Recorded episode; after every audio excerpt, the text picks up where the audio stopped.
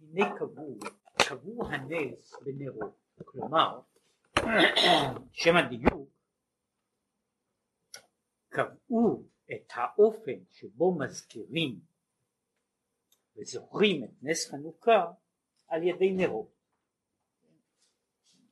אינני צריך להגיד ש, ש, שלא הלבבות ולא הסביבון אינם מעיקר המצווה של חנוכה. כל פנים קבעו את הנס, זאת אומרת את הזכרת הנס בנרות. השם, בשאר ניסים, למשל בפסח, ביציאת מצרים,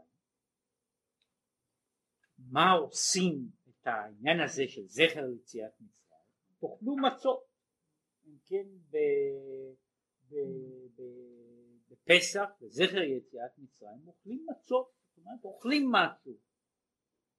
בפורים יש ימי משתה ושמחה. שוב, מצווה לאכול ולשתות והכל שם. עכשיו הוא מסביר מדוע. מדוע נס חנוכה אה, מבטאים אותו על ידי נרות, על ידי מעשה סמלי והנס של, של פורים אה, והנס של, של פסח מבטאים על ידי מעשה, מעשה חומרי. הוא אומר כך, כנגד הגלות. האופן שבו אנחנו מבטאים את הנס הוא אה, עשוי ובנוי במקביל לעניין של הגלות, לעניין של שהיה גם כן גופני במצרים. כן, מה היה, מה היה, מה הייתה גלות מצרים?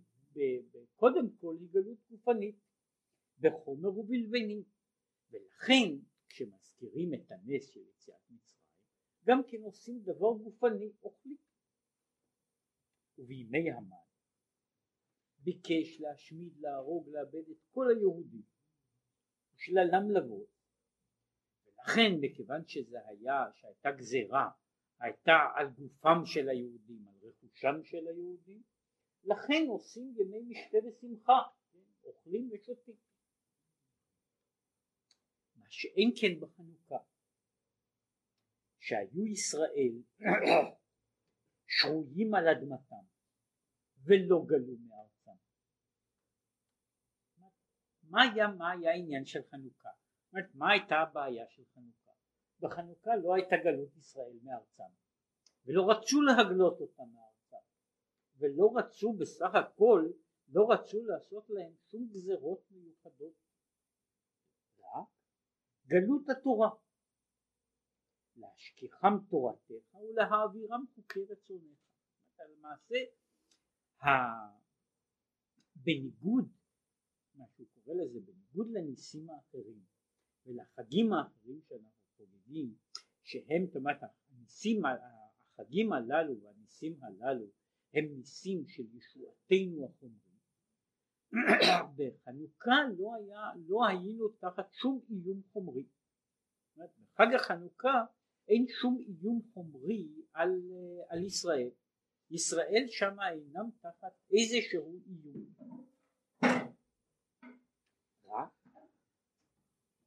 הייתה גלות התורה. לפיכך קבעו בנרות. על שם הפסוק כי נר מצווה ותורה אור ודרך חיים תוכחות מוסר. כן, משום שעיקרו של הנס, לא, עיקרו של הנס לא היה על שום דבר חומרי, לא היה לזה שום בסיס חומרי, לא היה בכל, בכל ה, מה שקוראים אה, אה, באופן אחר אפשר היה להגיד שמה שרצו לגזור, מה שרצו היוונים לגזור על חנוכה זה מה שאנשים רוצים לעשות כל השנה פה כן? זה הם לא, לא הציעו שום דבר אה, שום דבר מיוחד בסופו של דבר, בסופו של דבר העניין והחג והחגיגה של, של, של, של חנוכה היא על דבר ש... מה שקוראים לזה הגזרות וגזרות קשות שעשו על ישראל לא היו אלא שרצו רצו לתרבט את היהודי זה, זה היה בסך הכל זו הייתה תמצית העניין שרצו לתרבט את העם היהודי. אנחנו לא מתורבתים ורצו לתרבט אותנו כן מפני שאנחנו לא רצינו להיות מתורבתים אנחנו עושים לזכר העניין הזה. כן מה שאומר שם להשכיחם תורתך לגרה מחוקרת סומך כלומר הגזירה לא הייתה על גופו של העם היהודי כי אם על נפשו. ולכן קבעו בנרות והנר הוא פשוט הסמל הסמל של, של המצווה הסמל של התורה נר מצווה תורה אור. עכשיו זה זה ה... אומרת, כאילו העמדנו שאלה ותשובה בהתחלת המאמר הזה שהיא מעמידה רק אה, צד אחד של הדבר. כלומר אה, נס חנוכה אה, מקבל את הביטוי שלו בעיקר בצורות רוחניות, צורות סמליות, הדלקת נרות, משום שגם המהות של הנס, מהותה של הגזרה, לא הייתה אלא גזרה רוחנית ולא גזרה חומרית, ומשום כך אין עושים חגיגה, חגיגה חומרית בתוך, בתוך, בתוך העניין הזה של חנוכה, בחג החנוכה אין לו למעשה עם כל מה שיש למרות שיש בזה כל מיני מעלות ומורדות בעניין הזה גם מבחינה של, של פרטי ההלכה בסופו של דבר חג החנוכה הוא חג שהוא, שהוא כל כולו לא חג, כן? זאת אומרת אה, אין בו לא, לא איסור מלאכה עם כל המנהגים שיש בזה אין בו איסור מלאכה אין בו, אין בו שום הגבלות מיוחדות, אין בו, המצווה היחידה שהיא המרכז של החנוכה היא הדלקת הנר. הוא מסביר, זהו חג, זוהי חגיגה רוחנית לגז, לז, לזיכרון של מאורע שהיה בעיקרו של דבר מאורע של ישועה רוחנית. עכשיו הוא נכנס לפסוק. קודם כל יש שאלה ראשונה על הפסוק שהבאנו. צריך ביאור איזה דרך חיים הוא מלבד התורה והמצוות בפסוק. שאלה ראשונה היא, הפסוק אומר ככה, נר מצווה ותורה אור ודרך חיים תוכחות מוסר. יש לנו לכאורה שלושה נושאים שמדובר בהם, המצווה, התורה ודרך חיים. והשאלה הייתה אנחנו מדברים פה כאילו על שלושה, שלושה מומנטים של, ה, של המהות שבקדושה. התורה, המצווה, ועוד דבר אחד שהוא דרך חיים. עכשיו מהי דרך חיים שאיננה לא מצווה ולא תורה? זו שאלה אחת, הוא משאיר אותה כמו שאנחנו יודעים כדרכו הוא מעמיס כמה שאלות. עכשיו הוא עובר לעניין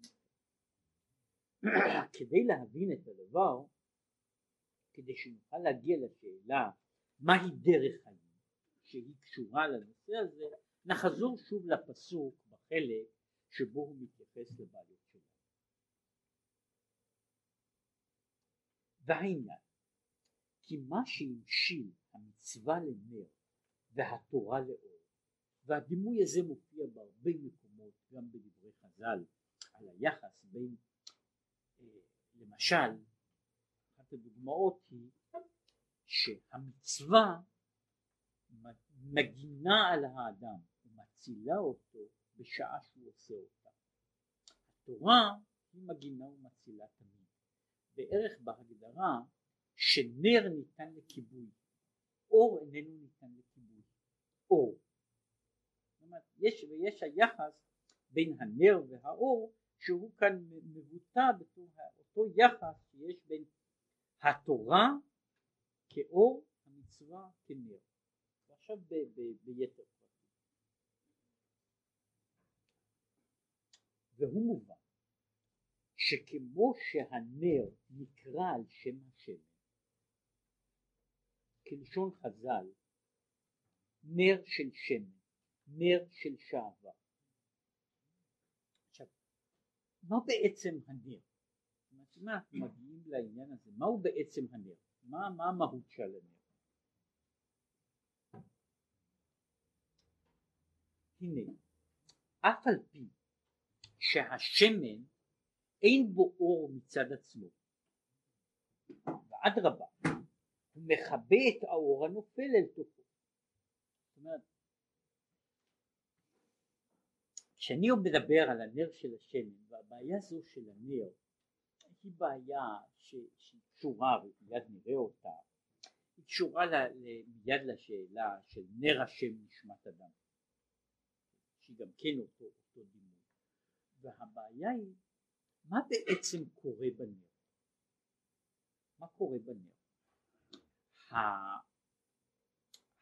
הנר הוא, הוא מצד אחד הוא הכלי, אם לדבר בביטוי של לשון חז"ל, הנר הוא הכלי, בית הכיבוד, שבו נמצא הדבר, אנחנו מדברים בעצם על נר שמן, זאת אומרת בית הכיבוד, זוהי המשמעות המדויקת של נר. עכשיו הנר יש בו אה, חומר שצריך, שצריך, הוא צריך לשימושו, הנר הריק איננו בוער, הנר צריך להיות נר של שמן או של חלב או של, או של כל חומר אחר, נגיע גם לזה שלנר יש פתילה, עכשיו השאלה היא מה יוצר את האור, והשאלה הזו מה יוצר, מה עושה את האור? ומה היחס בין הגורמים השונים הוא חלק מהשאלה של, גם של נר מצווה וגם של, של נשמת השם, של נר השם נשמת אדם. השם לכאורה הוא, אה, הוא אה, אין בו אור, השמן איננו מאיר בעצמו. יותר מכן עודף של שמן מכבה את האור. מכל ממנו ועל ידו נמשך להב שלהבת האור הנאחז בפתילה במעט שמן הנמשך אחר הפתילה שהרי בכלות השמן נכבה האור. כן, השמן מצד אחד הוא לא אור, אבל השמן הוא המקור של האור. השמן איננו כשלעצמו אור,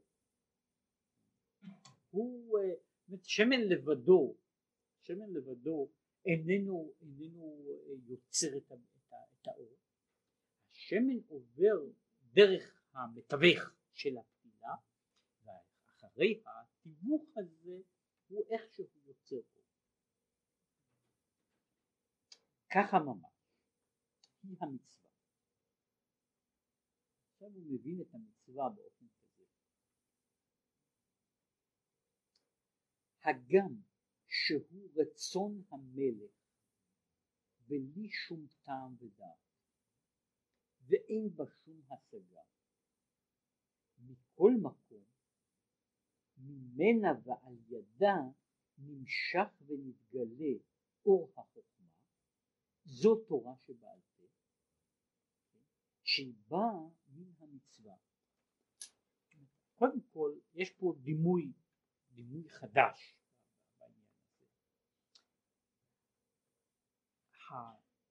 השמן, של ה, השמן שבנר הוא בוודאי החלק המהות המרכזי של, ה, של הנר. זאת אומרת, המהות של הנר, מה שיכול לעשות את הנר לנר, הוא בעצם השמן.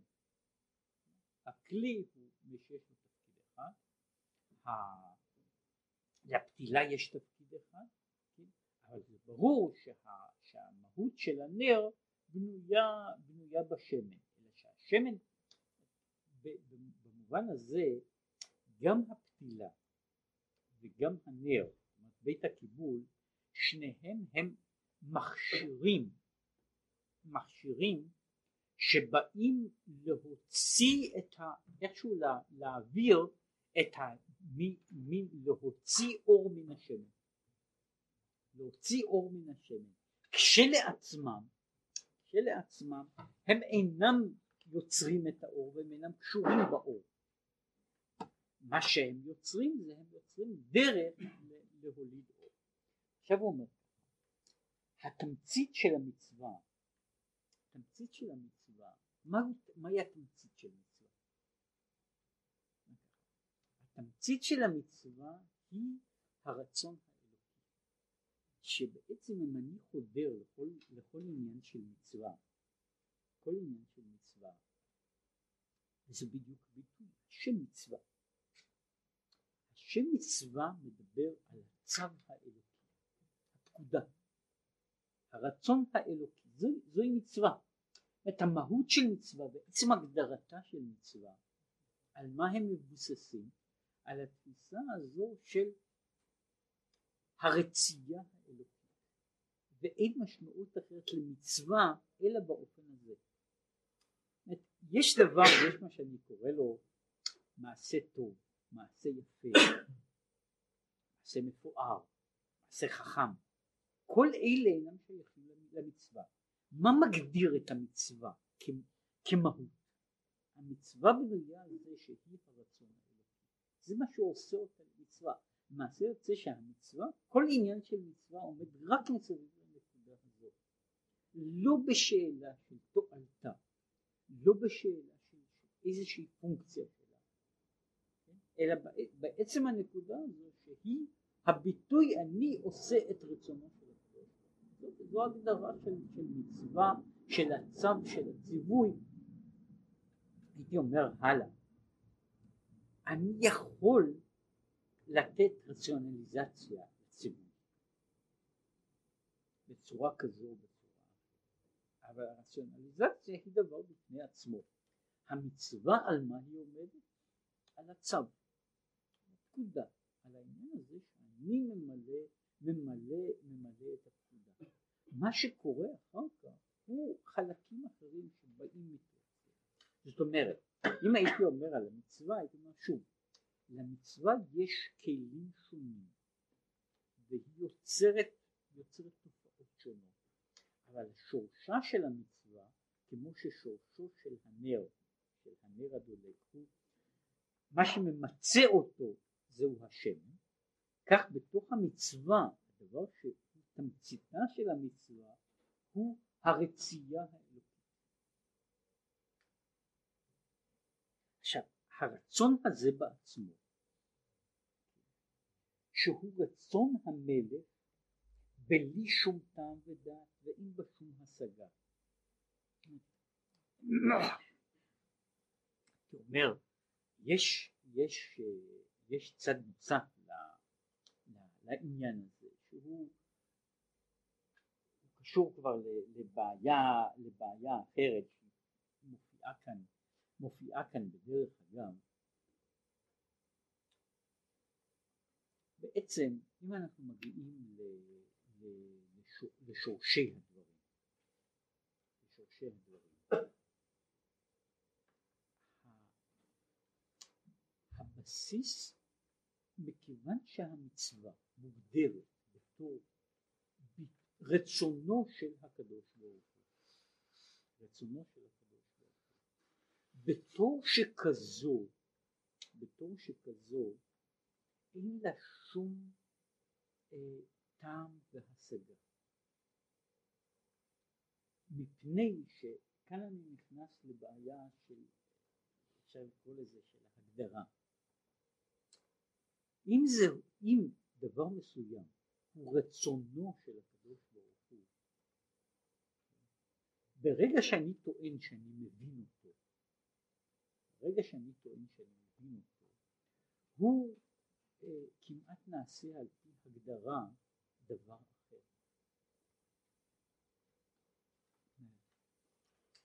הייתי מגדיר אותו כך. במובן מסוים התפיסה הבסיסית של מהות העניין הזה של, של הקדוש ברוך הוא, אין סוף ברוך הוא, היא בזה שהוא במהות מעבר. אותו דבר שאני יכול לקלוט כבר לא המהות של המעבר, הוא דבר קליט. אומרת, אותו דבר במובן מסוים זה, זה כמו שהייתי אומר, יש דברים שאני מחפש אותם, אני מחפש אותם, אני יודע מראש הגדרה מסוימת שלהם, כן? אם אני אומר לתינוק קטן, אומר לתינוק קטן שאני אה, מבקש ממנו שיתפוס בידיים ויביא לי קצת רוח. והוא ירוץ הביתה בשמחה ויגיד הנה אני מחזיק את זה ביד. אין לי שמץ מושג מה הוא מחזיק ביד. אני רק יודע מראש שרוח הוא לא מחזיק ביד. יכול להיות שהוא תפס משהו אחר שהוא תוצאה שנדמה לו עלה שנפל דמיון שבדמיון אבל הוא לא תפס את זה. שבאותו מובן ברגע ש, שאני אני משיג את הקדוש ברוך הוא לא חשוב מה אני הדבר שאני משיג זה בוודאי לא הוא. יכול להיות כל דבר שבעולם, למעלה או למטה, אבל הוא בוודאי לא הוא, מעצם התפיסה ומעצם ההגדרה.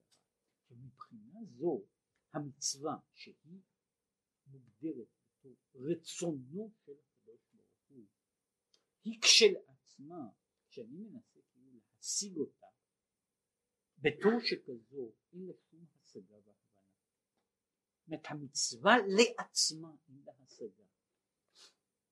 אני יכול אחר כך, וזה מה שהוא בעצם אחר כך מדבר על זה, המצווה יכולה אחר כך להתפרק, היא יכולה ליצור, מכוחה יכולים להיווצר דברים בתוך המציאות.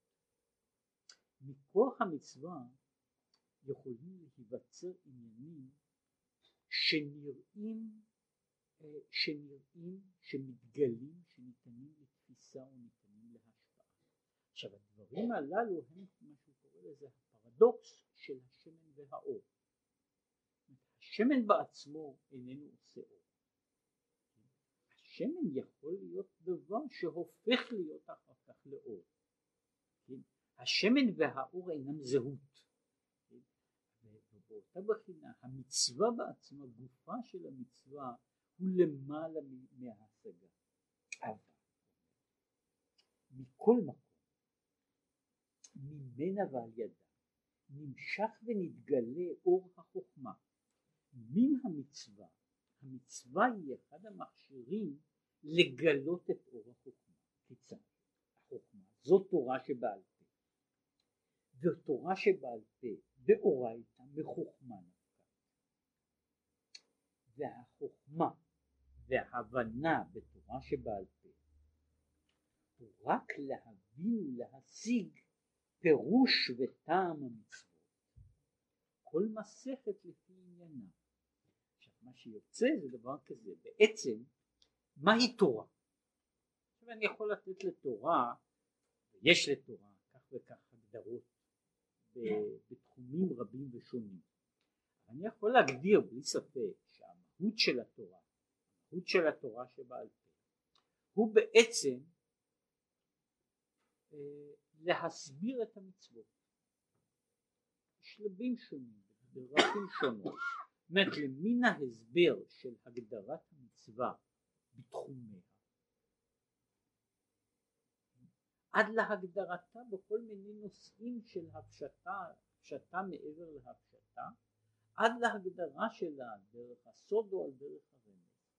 עכשיו יוצא שבמובן מסוים, וזה שייך לעצם העניין, שכל התורה כולה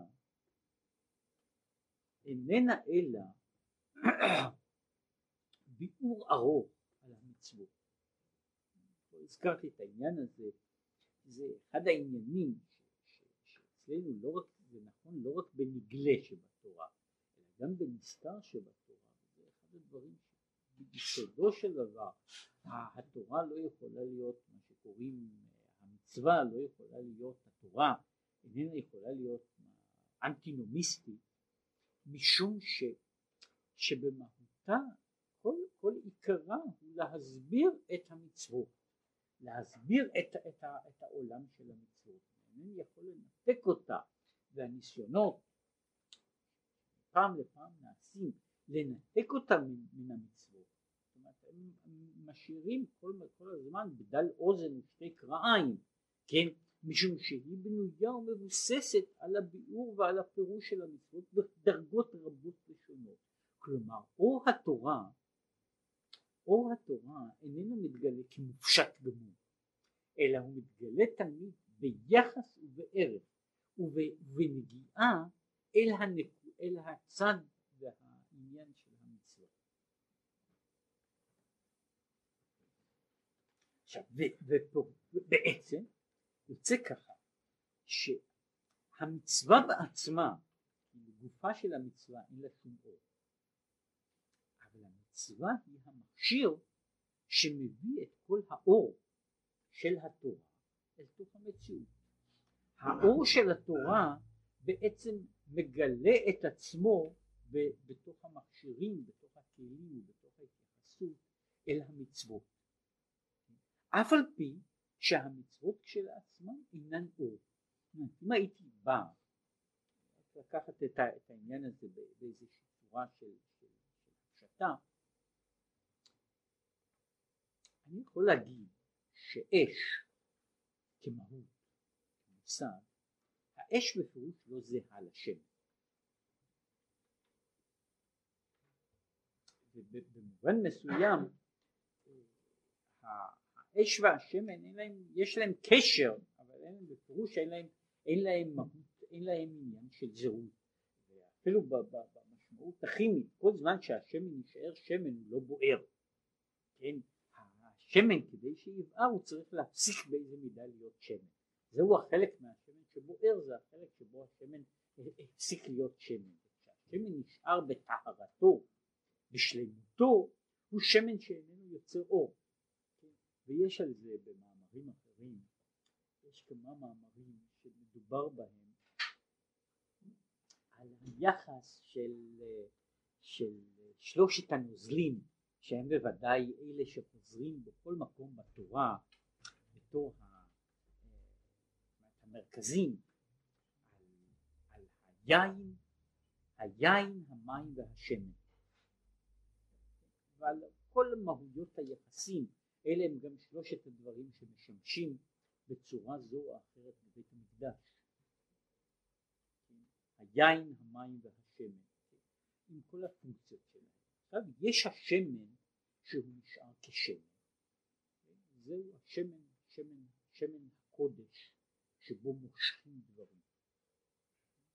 יש השמן שמשמש להעיר, והיחסים שיש בין שלושת הנוזלים, בין המים, היין השם מבחינת החשיבות, מבחינת ההתייחסות ביניהם, היא מופיעה בכמה וכמה מאמרים בנושא הזה, אלא שהשמן הוא, הוא עומד פה באותה דרגה, שהוא עומד לעצמו, הוא כאילו הוויה נבדלת, הנוזל שאיננו, במקום אחד הוא מדבר עליו, שהוא הנוזל שאיננו יכול גם להתערב, כן, לא במים ולא בים, הוא נשאר לבדו. מצד שני השמן יוצר מתוכו אור. אז השמן בטהרתו, כשאני מגיע אל השמן בתור מה שהוא קורא פה במשל שלו, המצווה כמצווה, כמצווה, היא כמעט מתוך עצם ההגדרה שלה א-רציונלית. היא לא יכולה להיות רציונלית משום שהיא מצווה. בהגדירי אותה כמצווה אני מוכרח לומר שהיא במהותה א-רציונלית. מאידך גיסא, מאידך גיסא, המצווה היא הבסיס שכל העולם, עולם המחשבה היהודי, אינו אלא מה שבא מסביב למצוות, הפירוש, הביאור, הפירוט, ההסבר למצוות בכל הדרגות ובכל האופנים שלהם. זאת אומרת למעשה אני, אני, אני מתחיל מדבר מנקודה שאני מגדיר אותה במהותה כנקודה א-רציונלית ואני אומר שכל התחום, כל הבניין ההשגתי וההכרתי שלי הוא מבוסס בעצם להסביר דבר שאי אפשר כאילו להסביר אותו, שאי אפשר להסביר אותו, לא אי אפשר להסביר אותו משום שהוא מעבר לאיזושהי הסברה. יש פה, קשור לשאלה, נדבר על זה, בלי ספק קשור לעניין, שאומר שכדי שהשמן יבער הוא עובר דרך, דרך איזה מדיום, דרך איזה תווך. בתוך התווך הזה השמן הופך להיות לדבר שהוא בעיר, שהוא ניתן להערה, שהוא יכול ליצור, יכול ליצור אור. מהבחינה הזו, כשהמצווה עומדת כמהות מופשטת לעצמה, היא מהות שנמצאת אי, אי שם. המצווה כמו שהיא מופיעה בתוך המציאות של העולם הזה, דורשת את ההגדרות שלה ואת הפרמטרים שלה. זאת אומרת העניין הזה של הגדרת המצווה, ההגדרה הרוחנית, הלימוד שבמצווה, הוא קשור בעצם, ל, ל, ל, בעצם הייתי אומר ככה, כדי שהמצווה כשלעצמה יכולה להיות מהות מופשטת לגמרי, כדי שהמצווה תגיע למימוש או המצווה בהגיעה למימוש היא דורשת יותר ויותר רציונליזציה. המימוש של המצווה בעולם הזה הוא זה שבונה את כל המערכת של ובלעדיה אין לה, אין לה, אין, אין, הרציונליזציה היא חלק מתופעת המימוש שלה תופעה שהיא שהדבר שאיננו מושג צריך לעבור דרך כלי מושג. הוא עוד ידבר בזה גם בצדדים האחרים של אותו דבר. עכשיו, זה היה שוב אה, נקודה. הרי פה, כמו שאנחנו רואים את המאמרים הללו, הם בנויים כמו שבונים בונים אה, דבר מחטיבות. עברנו קודם כל נושא אחד, נס החנוכה שמתבטא בנרות, את הנקודה. הנקודה השנייה הייתה מדוע, מהו נר מצווה, מהו נר מצווה ואור התורה. ודרך אגב הוא מסביר ש, שהתורה היא אור משום שחלק ממהותה של התורה היא בזה שהיא מאירה.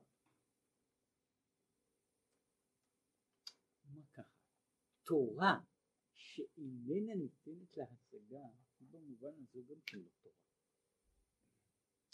התורה היא, היא ממשית במובן הזה שהיא מאירה עד כמה שהיא מאירה בצורה כזו או בצורה אחרת. התורה אינני יכול ללמוד תורה בלי להבין מאומה מן התורה.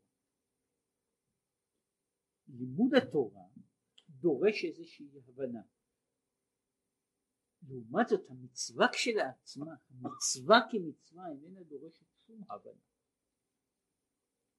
בקיום המצווה, בקיום המצווה, הנקודה הבסיסית הציות לצו.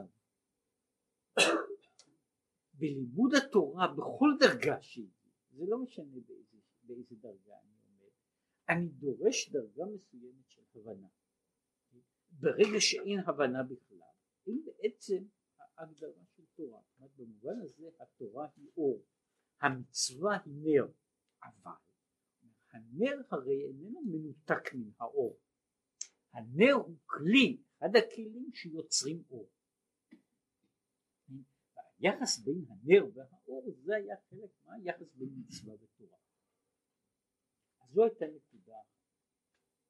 וביאור עניין זה דרך פרט בעבודת אחר כך את השאלה הזו עד כאן דיברנו היחס בין תורה ומצווה הוא יחס שהגדרנו אותו זה בעצם זה, זה, זה ספקולציה פילוסופית הסברנו מה היחס בין מצווה לתורה כמו שהולך בדרך כלל בחסידות אנחנו מנסים לא רק לדון בתיאוריה אלא לראות את התיאוריה בהשלכתה בהשלכתה, אז מה אני עושה מזה? מה זה אומר לי? שזה בעצם המעבר בין המופשט לבין, לבין, לבין הממשות. כל הלימוד תפקידו, תפקידו בצורה כזאת, גם כשהוא עוסק במופשטו, התפקיד שלו הוא להיות מכשיר ושימוש לאיזשהו דבר, איזושהי תנועה בתוך, בתוך דרך העבודה. למעשה בצד מסוים אפשר היה להגדיר את כל העניין הזה של חסידות. היא מוגדרת ביסודה כידע שהוא מוגדר על זה שהוא, שהוא בנוי על אפליקציה. גם התיאוריה שלו היא תיאוריה שצריכה להביא לידי אפליקציה. הוא לא לימוד שיכול להיות שמותר לו להיות מופשט. הוא לא יכול להיות, זאת אומרת ברגע שאני לומד את הנושא הזה, ואני אומר והתגובה שלי היא זה מעניין מאוד, זאת אומרת, זה היה, זו היה פגם בלימוד הזה, זה לא פגם בכל מיני לימודים אחרים, כן? בלימוד הזה זהו פגם שבמהות ברגע שאני אומר זה מעניין. עכשיו בעניין הזה. שוב עוד. כתוב בבוקר בבוקר אנחנו עוברים לנרות אחרים. מן הנרות של נרות בכלל אנחנו עוברים לנרות של המקדש. כתוב בבוקר בבוקר בהיטיבו את הנרות יקטירנה ובהעלות אהרון את הנרות בין הארבעים יקטירנה. הקטורת בין השאר קשורה לעניין הזה. הטבת הנרות העלאת הנרות. וצריך להבין למה גבי בבוקר כתיב בהיטיבו את הנרות ובין הארבעים מדברים על בהעלאת הנרות. עכשיו יש לזה כמובן הטבת הנרות והעלאת הנרות היא אה, יש להם שתי פעולות שיש להם הגדרה, הגדרה מעשית. הטבת הנרות היא למעשה בבוקר התפקיד של הכהן הוא להכין את הפתילות להכין את הפתילות לנקות את, ה, לנקות את הנרות למלא אותם. זו, זהו התפקיד זה מה שעושה הכהן בלילה הוא מדליק את הנרות. עכשיו יש נרות שהיו דולקים 24 שעות אבל זה, זאת אומרת הבעירה של הנרות היא בעצם, הנרות מחושבים לבעור, בעצם הם מחושבים כדי לבעור בלילה, בלילה הארוך ביותר ולפי זה כמות השמן מחושבת וכל זה. עכשיו יש הטבת הנרות בפונקציה מסוימת, העלאת הנרות בפונקציה. השאלה אומרת כשאלה היא הולכת בערך ככה שני המושגים הללו גם של הטבה וגם של העלאה הם לא מושגים שיש להם אה, הגדרה אה, ש, שהגדר, יש להם הגדרה פיזית יש להם הגדרה, הגדרה פיזית מסוימת שאם חושבים על זה אם חושבים על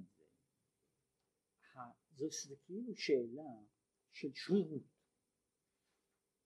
כשאני מדבר על להעלות נרות או להיטיב נרות, שני המושגים האלה שאגב יש להם, אנחנו כמובן חושבים על הצד הזה, לשני המושגים האלה יש להם משמעות אה, נקרא לזה מוסרית גם מוסרית גם כן, הטבה והעלאה, כן, הם לא מושגים רחוקים אבל דווקא משום שהם מושגים שהם במהותם די קרובים, השאלה היא מדוע צד אחד נקרא הטבה וצד שני.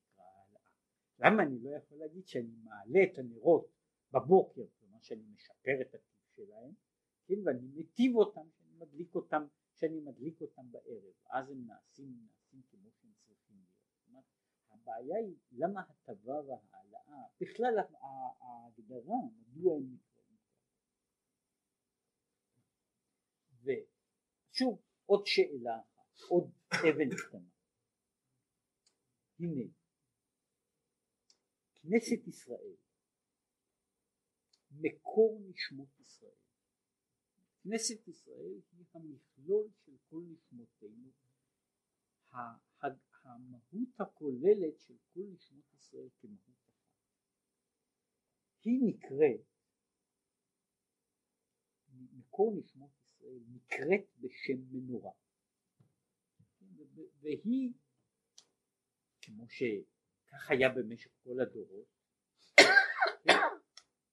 זה המנורה היא הסמל של עם ישראל. זה אה, למעשה עד שבא מגן דוד בכמה מקומות. המנורה היא הסמל של עם ישראל. זה אה, עד היום מבחינתה של הארכיאולוגיה זה, זה בכל מקום זה הסמל היהודי. כן, זאת אומרת זה, זה היה הסמל של היהדות המנורה של שבעת הקנים היא הסמל שיש בין שזה כלי או בין שזה, שזה מקום קבר או, או בניין במקום שיש מנורה זהו סימן שזה זהו סמל יהודי זה היה הסמל היהודי כן? שהוא נשאר אפילו, אפילו במדינה עדיין השאירו אותו קצת עדיין לא זה עדיין נשאר הסמל של ה... זה עדיין הסמל של המדינה למרות שזה לא, לא, לא מגן דוד אבל נשאר עדיין חלק מהעניין. כנסת ישראל נקראת בשם מנורה ובכל מקום שמדובר על המנורה המנורה הזו היא כנסת ישראל. עכשיו אומרת המנורה אחת המצוות שיש במנורה שהמנורה היא מקשה מקשה זהב תעשה את המנורה היא מקשה שכל ישראל הם באחדות. המנורה עשויה מקשה אחת זהב טהור כי הכלי היחידי שעומדים עליו כן, שהוא יהיה בנוי מיחידה אחת. הוא יחידה אחת, הוא איננו, לא מצרפים אותו מחלקים שונים, אלא הוא בנוי כיחידה אחת, כמהות שלמה. וזה מה שהוא קורא לזה, זוהי היא מתחלקת לשבעה נרות. חלוקת הנרות באה מן האחדות. כלומר אין פה כמו שעושים כעת מנורה, אני בונה כך וכך קנים ומצרף אותה, אלא להפך, אני לוקח מקשה ומתוך המקשה הזו אני עושה, בתוך המקשה הזו יש חלקים, יש בה שבעה נרות, יש בה ציצים ופרחים וכל אלה אבל הם באים מתוך האחדות. הם אינם אה, הם, הם התפרטות שבאה מן האחד. לא פרטים שמצטרפים לדבר אלא הם אחדות שמתפרטת וכך וכך חלקים כי דרך פרט יש שישים ריבו ניצוצות כללים בכלל כשאנחנו מדברים על נשמות ישראל אנחנו אומרים יש בסך הכל יש שישים ריבו ניצוצות שהם עם ישראל. זה עם ישראל שיוצא ממצרים הוא שישים ריבו כן? וזהו המספר מי שרוצה לעיין במספרים אז יש המהר"ל מעריך בדברים האלה הרבה. מדוע דווקא שישים ריבו כן? באמת הוא מדבר על שישים ריבו לא רק כמספר לא רק כמספר מקרי אלא הוא מדבר על שישים ריבו כמספר מהותי. שישים ריבו מבטא את, ה, את העניין הזה של הכללות, השלמות של, ה, של הכלל היהודי. שכל ניצוץ מתחלק לשישים ריבו ניצוצות פרטיות, כמבואר בתניא. כשאנחנו אומרים שיש שישים ריבו ניצוצות, גם בזמן יציאת מצרים היו פי כמה יהודים מאשר שישים ריבו. סוף סוף שישים ריבו הוא המניין רק של הגברים, כן? רק של הגברים מגיל מסוים והלאה, כן? מבין עשרים עד שישים. זאת אומרת שכל שאר האנשים מתחת לגיל עשרים, למעלה מגיל שישים, כל הנשים אינם נכנסים בכל זה. כל אלה הם בוודאי המהות של עם ישראל, אלא שאומר שישים ריבו, לכן אומר ככה, שישים ריבו הוא המספר, מספר המהות. שישים ריבו הזה הוא אחר כך בפועל מתחלק לחלקים רבים מאוד מאוד שכל אחת מהנפשות האלה יש לה, יש לה חלקים שונים והחלקים הללו, הפרטים הללו הם הפרטים שמשתייכים מנפש לנפש, מנפש נשמה והשייכות לזה ולמשל באורח חיים הוא מדבר שם על, על העניין הזה הוא מנסה להסביר את המסתורים של ידידות. בין השאר והוא אומר שלפעמים קורה ששני אנשים שאין להם לכאורה שום צד של דמיון נקרא לזה ביוגרפי. לא מאותו מקום, לא מאותה משפחה, הם לא דומים זה לזה. והם נמשכים זה לזה במשיכה שאיננה ניתנת להסברה. כמו שקורה שלפעמים קורה שיש שני אחים שגדלים יחד באותו מקום באותה עבירה ויש ביניהם קשר קלוש הוא מסביר שאנשים ששייכים לאותו ניצוץ מרגישים את קרבת הנפש. ומשום כך יש להם הרגשה של משיכה אחד אל השני, זאת אומרת הם, הם מרגישים את הקרבה אחד עם השני כמו שיכול להיות.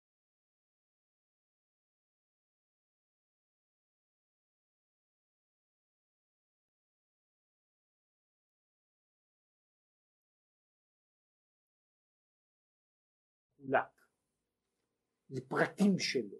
ויש על זה פרטים ופרטי פרטים.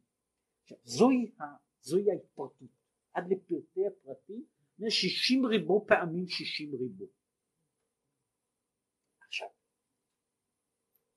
בדרך כלל נכללו בשבעים נפש שירדו אבותינו למצרים. עכשיו, כשאנחנו מחזירים את הפרטים הללו את שישים הריבו הללו, אנחנו מביאים אותם אל ההכללה, אז הם מתחילים מתוך שבעים נפש, שהם שוב מספר בסיסי שלנו. וכלל מן הכלל נקרא בשם שבעה נרות. זאת אומרת, השבעים הם העשר פעמים שבע. כן? זאת אומרת שההכללה הגדולה, מה שקורא לזה המכלול הגדול כמו שבצד מסוים יש שישים יש שישים ריבו כן? יש בצד אחר יש השבעים וה, והשבעה והשבעה הם ההכללה הגדולה ביותר של כלל המהות שלנו כלל המהות של כנסת ישראל עכשיו הוא מדבר על התפקיד על התפקיד של ה... של, של ה...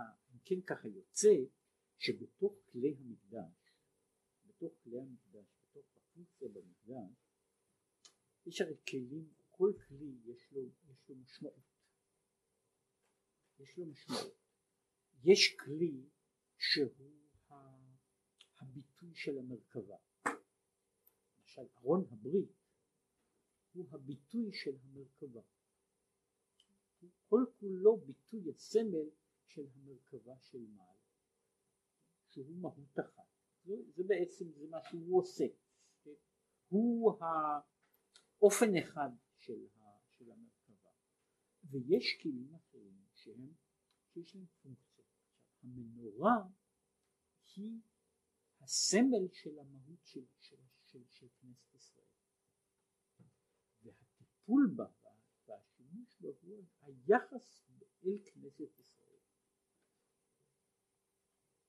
והנה אהרון שהוא זה שמדליק את הנרות הכהן ש, ש, שנאמר עליו שהוא מעלה את הנרות אהרון מצד אחד הוא שושבינה דמטרוניתא מה היחס לפי זה מה היחס בין אהרון והמנורה? לפי זה היחס בין הארון והמנורה הוא יחס מאוד הדוק ושאהרון באופן הכולל הוא שושבינה דמטרוניתא הוא השליח הוא בעצם הנציג של המטרוניתא של השכינה של כנסת ישראל. אם משה הוא שושבינה דמלכה השושבין של הקדוש ברוך הוא אהרון הוא השושבינה דמטרוניתא זאת מבחינה זו אהרון הוא, הוא זה שמבטא הוא השליח של כנסת ישראל ולכן אהרון הוא זה שמטפל במנורה והמנורה מתייחסת אליו. אהרון שהוא הוא אהרון כהן לאליהו משבעת רועים המפרנסים ומשפיעים אלוקותו יתברך בכנסת ישראל. אהרון הוא אחד משבעת הרועים. כל שבעת הרועים הם שגם כן שבעה, שבעת הרועים הם מנהיגי ישראל שהם לא מנהיגיו ההיסטוריים בהכרח, אלא הם מנהיגי ישראל במהות. כלומר, כל אחד מהם הוא המשך של אופן מסוים של השפעה. זאת אומרת, והאישיות הזאת היא בנצח זו שממשיכה הערה מסוימת בתוך, בתוך, בתוך כנסת ישראל. זאת אומרת בכנסת ישראל רואי ישראל הם אלה שממשיכים לראות את ישראל. זאת אומרת שהם לא רק אישים היסטוריים אלא שהם רואים במובן הזה שהשפעתם איננה פוסקת וכל אחד מהם יש לו תפקיד מסוים, הוא מבטא דרך, אופן, אה, מש, משמעות שהיא צריכה, צריכה להגיע לידי ביטוי. עכשיו, אהרון והתפקיד שלהם בכלל, אם נדבר עליהם, לא על אהרון בפרט, אבל על כולם בכלל, הוא להשפיע אלוקות שיאירו באור האהבה, להתלהט אליו יתברך בכלות הנפש, כשלהבת העולם מאליה. כן, התפקיד שלהם הוא בעצם, התפקיד של ישראל הוא להיות נרות. וכאן אנחנו כמובן חוזרים לפסוק שנמצא כל הזמן ברקע, על נר השם נשמת אדם. את התפקיד ישראל הם בפרטן הם נרות. ושבעת הנרות שבמנורה הם נרות כלליים שהם מבטאים את כל שישים ריבו הנרות הפרטיים ואת כל פרטי הפרטים שבהם. אבל התפקיד שלהם הם נרות והתפקיד של הנרות הוא להעיר להיות כשל להיות בחיות הנרות כשלהבת העולם מאליה, שזה הוא אחר כך הוא, הוא מדבר על הזה. מה זאת אומרת שלהבת? שלהבת העולם מאליה היא שלהבת ספונטנית. שלהבת עולם מאליה היא שלהבת ספונטנית. היא בוערת מצד עצמה. בעצם המטרה, האידיאל של, של האדם ישראל הוא להגיע למצב שהוא יהיה כשלהבת העולם מאליה. זאת אומרת שכלות הנפש תהיה הוויה ספונטנית של מהותו, שהמהות יוצאת החוצה? שהוא קלה, קלקלתה נפשו באהבה לשם, מתוך, מתוך עצמה, מתוך עצמה, מתוך התפיסה, זאת אומרת, כמו שהוא מסביר במקומות אחרים, כאשר הנפש עוברת תהליך של הביאור, הבירור וההתבהרות, ושהיא מגיעה להכרה שלמה של מהות עצמה, היא נדלקת, משום שאין לה אלא רצון אחד של, של דבקות. ולקיים מצוות ואהבת שמקבלים עליהם קריאת שמע בקריאת שמע אנחנו מקבלים עלינו את המצווה ואהבת. התפקיד שלנו הוא לקיים את המצווה הזאת. זאת אומרת כשאני אומר בקריאת שמע ואהבת את השם אלוקיך אני מדבר על מה שצריך להיות. עכשיו אני צריך אחר כך לעשות גם לקיים את המצווה הזאת. כן? עכשיו אני יכול לקיים אותה מקצתה באותה שעה אבל התפקיד הוא שהמצווה הזאת תתקיים בתוכי שיהיה כך באמת לאמיתו. אני יכול בקריאת שמע אני מצהיר שאני מקבל עליי את המצווה לאהוב את השם. זו הצהרה. עכשיו צריך גם להגיע למצב כזה שהדבר הזה יגיע לממשות, שהוא לא יישאר בגדר של ההצהרה אלא שיהיה לממשות, שיהיה כך באמת לאמיתו, תקוע בלב כל אחד ואחד מישראל. זה, זה מה שהיה צריך. התפקיד, התפקיד של, ה, של האדם ישראל הוא בעצם להגיע לאהבת השם שהוא אומנם מקבל על עצמו אבל שהיא תהיה הוויה שעולה שעולה שבוערת מעצמה שהיא קיימת בתוך עצם מציאותו כשם ש, ש, שדברים שהם שייכים לעצם מציאותו קיימים בתוכו בלי שום, בלי שום מאמץ אלא מתוך עצם העובדה של, של הווייתו קיומו. שם הוא מגיע פה לנקודה. שהאדם מצד עצמו, מאחר שהוא מגושם, קודם כל הוא מגושם. האדם, האדם איננו נשמה טהורה. לכל היותר אפשר לדבר על נשמה שנתת בי. ואני בעצמי לא נשמה טהורה, הוא מגושם. נוסף לזה הוא מלובש בעניינים גשמיים. לא רק שהוא מגושם מצד זה שהנשמה מקבלת את הכלי ואת הצורה של הגוף, אלא שהיא גם אה, הגוף מכניס את הנשמה לתוך, לתוך העיסוקים שלו, כן? זאת אומרת, לו הגוף היה יכול כאילו לעבוד באופן אוטומטי בלי לערב את הנשמה בתוך הדברים הללו זה היה מצב אחר. אם להביא לזה איזושהי דוגמה, זאת אומרת לגבי היחס הזה בין מה שהייתי, מה שאני קורא בין מגושם לבין מלובש בגשמיות. יש פעולות שהן תלויות בזה שאנחנו מגושמים. למשל אני נושם. בדרך הנשימה, הנשימה שלי היא מה שמגדירה חלק מסוים מהווייתי החומרית. אבל במקרה של הנשימה בדרך כלל אני לא נמצא בתודעה כי שהנה עכשיו אני חושב איך לנשום והנה אני עכשיו חושב איך לנשוף? הדבר הזה הגוף כאילו עובד עובד את העבודה הגשמית הזאת אוטומטית והוא מניח את המחשבה לפעול לבד. אבל הוא לא עושה את זה בתוך דברים אחרים. כן, בתוך דברים אחרים זה לא מספיק שאני עושה את הדבר הגשמי, אלא אני מערב את, אני מערב את כל הכוחות של הנפש, כמה שאדם יכול, מערב אותם בתוך, בתוך הדבר הגשמי.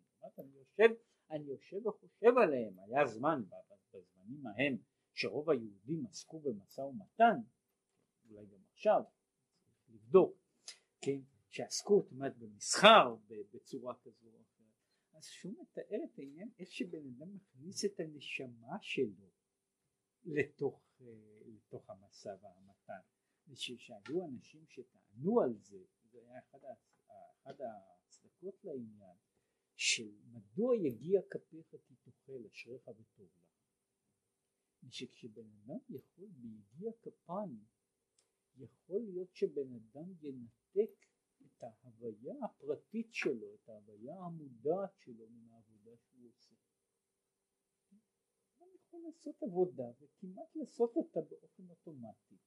לעומת זאת כשאדם עוסק במקצוע אינטלקטואלי הוא איננו יכול לנתק את מהותו ולעשות אותה לגמרי אוטומטית. כן? במובן הזה יגיע כפיך זה היה היתרון של רבים שבחרו בכוונה במלאכת כפיים משום שהיא משאירה, היא משאירה פחות מעורבות של ההווייתה סך הכל האדם נמצא מגושם, מלובש בעניינים אז לכן הוא לא היה יכול להגיע לאהבת השם כלל, משום שהגשמות שלו וההתלבשות שלו כובלות אותו בתוך עולם מסוים. ולהגיע מהעולם הזה לעולם של אהבת השם הוא היה בלתי אפשרי משום שכמו שאמרתי כמה פעמים אנחנו מחונכים משחר ילדותנו מהתופעות הראשונות של הקיום שלנו והלאה להתייחס אל העולם הגשמי ואל זה הבסיס הראשון של החינוך שלנו שאנחנו מקבלים במשך כל הזמן ומקבלים במשך כל הזמן חיזוקים גדלים והולכים לעניין הזה של, של הגשמי בתור הממשי. אחרי כל הדברים האלה לצאת להינתק מזה הוא מעמד שהוא בלתי אפשרי והוא בלתי אפשרי לא רק בגלל החינוך בגלל המעורבות של הנפש עם הגוף בגלל זה שהמעורבות הזו היא מעורבות עמוקה הנפש איננה יכולה לחשוב מחשבה. אנחנו לא זו בלבד שאנחנו חושבים על ידי המוח שהוא בעצמו כלי גשמי. אלא אנחנו חושבים אנחנו את המושאים הבסיסיים שלנו אנחנו בונים מתוך, מתוך הדברים שאנחנו חשים בחושים. ולכן תפיסתנו היא בעיקרה תפיסה מגושמת. כדי לצאת מן התפיסה הזו זהו מעמד שהוא כמעט בלתי אפשרי. לולי הקדוש ברוך הוא עוזרו. לולי היה הקדוש ברוך הוא עוזרו לאדם להוציא אותו מן הכבילה המתמדת אל, והעזר אהבה הבאה מלמעלה להמשיכו אליו. עכשיו, מה, מה זאת אומרת הקדוש ברוך הוא עוזרו? איך יכול הקדוש ברוך הוא לעזור? משום שמפעם לפעם שולח הקדוש ברוך הוא תחושה של מעלה אל תוך האדם.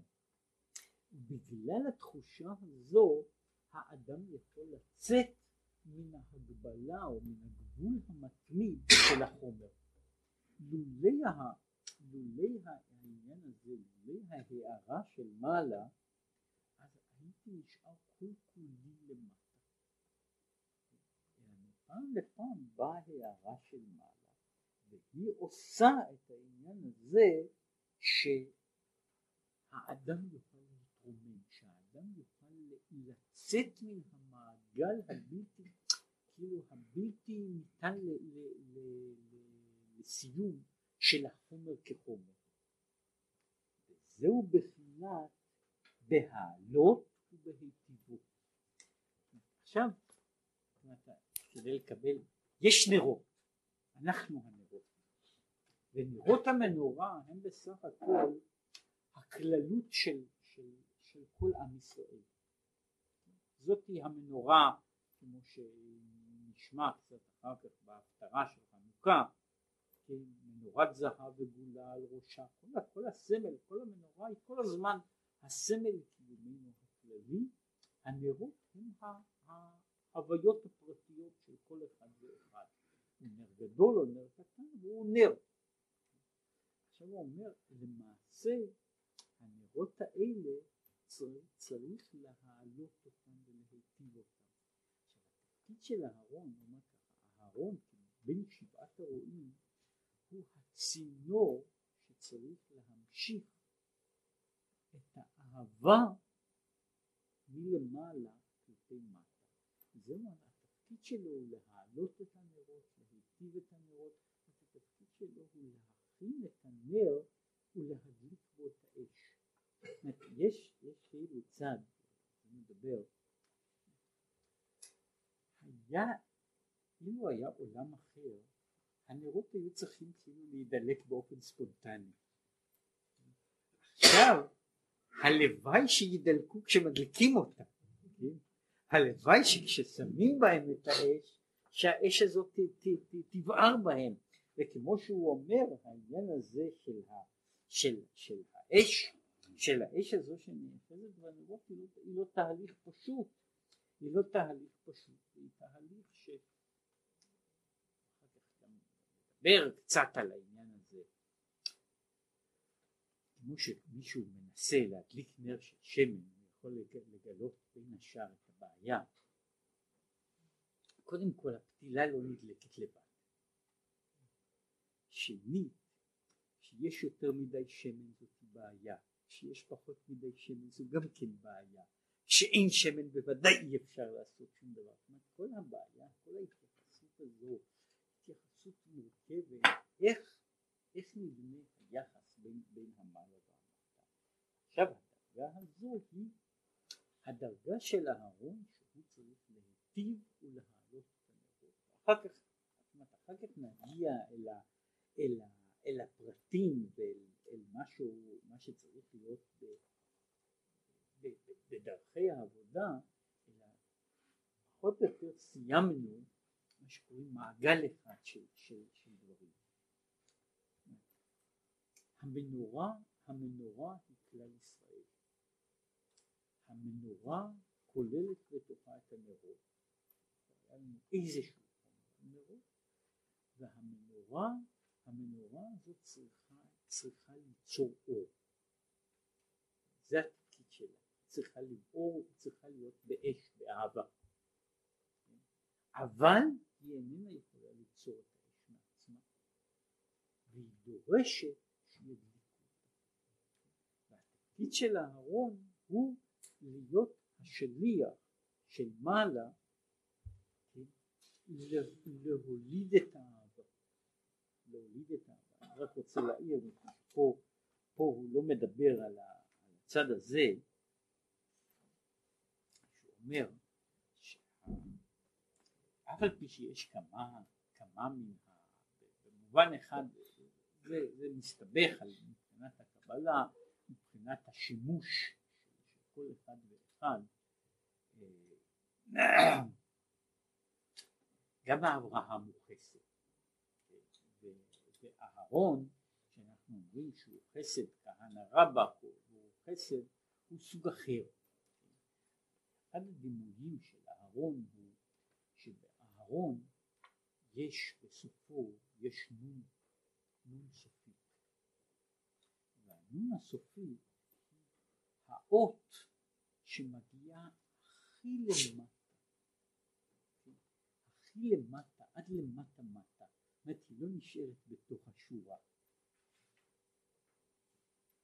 אלא היא יורדת עד למטה מטה. במובן הזה שאהרון בתור שושבינה למטרוניתא, הייחוד שלו לא רק בזה שהוא משפיע אהבה, אלא שהוא יכול, והתפקיד שלו הוא להשפיע אהבה עד לדרגה הכי נמוכה. התפקיד הזה של הכהנא רבה אומרת הכהן, על כל פנים הכהן שמעלה את הנרות הוא שהוא צריך לטפל בנרות, הוא צריך להדליק את הנרות, כמו שאחר כך ידבר על זה, שוב במקצת,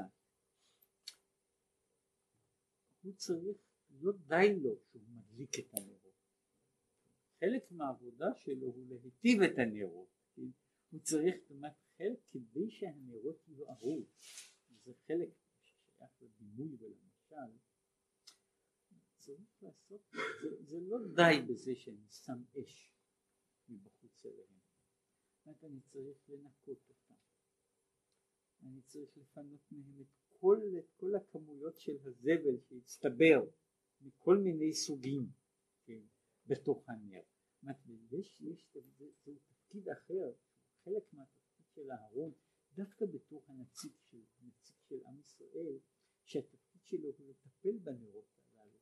זה לא די שהוא אומר להם תאהב אלא כדי להגיע למדרגה שהאור ידלק בהם צריך לנקות אותם, צריך לשפר אותם, צריך לתקן אותם. זאת אומרת הדלקת האור היא בעצם תהליך מורכב, תהליך מורכב שבנויה על זה שהארון יכול לרדת עד למטה מטה ולה, ולהיטיב את הנרות כדי שהוא יוכל להעלות את הנרות. זאת הנרות, הנרות דורשים שלבים שונים כדי שהם ידלקו. הם דורשים שלבים של הכנה עד ש, שמגיע הנקודה של ההדלקה. חלק מעבודת הארון, חלק מעבודת הארון הוא לעשות את, את כל השלבים הללו של התיקון, תיקונה של המנורה. שתיקונה של המנורה, תיקונה של המנורה הוא אני יכול לתפוס את המנורה, אם, מישהו חושב על זה, בהפטרה, שיש שם מנורת הזהב כולה וגולה על ראשה, שם מופיע מנורה שהיא מעניינת מאוד, ששם המנורה היא, היא חצי אוטומטית. היא חצי אוטומטית, היא מנורה שהזיתים והשמן הם נוזלים מגיעים לבד. אבל המנורה האמיתית היא בוודאי עדיין לא כזו. המנורה האמיתית היא מנורה שצריך לעשות בה את כל הטיפולים הללו. זאת אומרת המנורה הזו ש, ש, שהיא חזון של העתיד היא מנורה שבה המנורה היא בסדר גמור, היא לא דורשת לטיפול, בסך הכל דורשת רק שיהיו בה באור. כן? המנורה של עכשיו, המנורה של עכשיו היא דורשת הרבה תיקונים, כן? היא דורשת הרבה תיקונים וצריך לחתוך הרבה פתילות כן? כדי, שה, כדי שהאור הזה יידלק. כלומר, התפקיד, התפקיד של, של הכהן הוא, הוא, הוא עכשיו תפקיד לגמרי אחר, שהתפקיד שלו הוא לא רק להדליק, להעלות את הנרות, אלא כמו שהוא אומר, יש לו תפקיד גם להיטיב את הנרות. הוא צריך קודם לשנות את מהותם, אחר כך הוא יכול להדליק אותם. שחלק ממה שהוא מדבר פה, גם בתוך העניין הזה שאומר חנוכה, ביחסים של מעלה ומטה, ביחסים של תיקון ושל, ושל הערה, כן? מתי, מתי הנרות הללו באמת נדלקים ובאיזה אופן אפשר לעשות שינוי בעולם.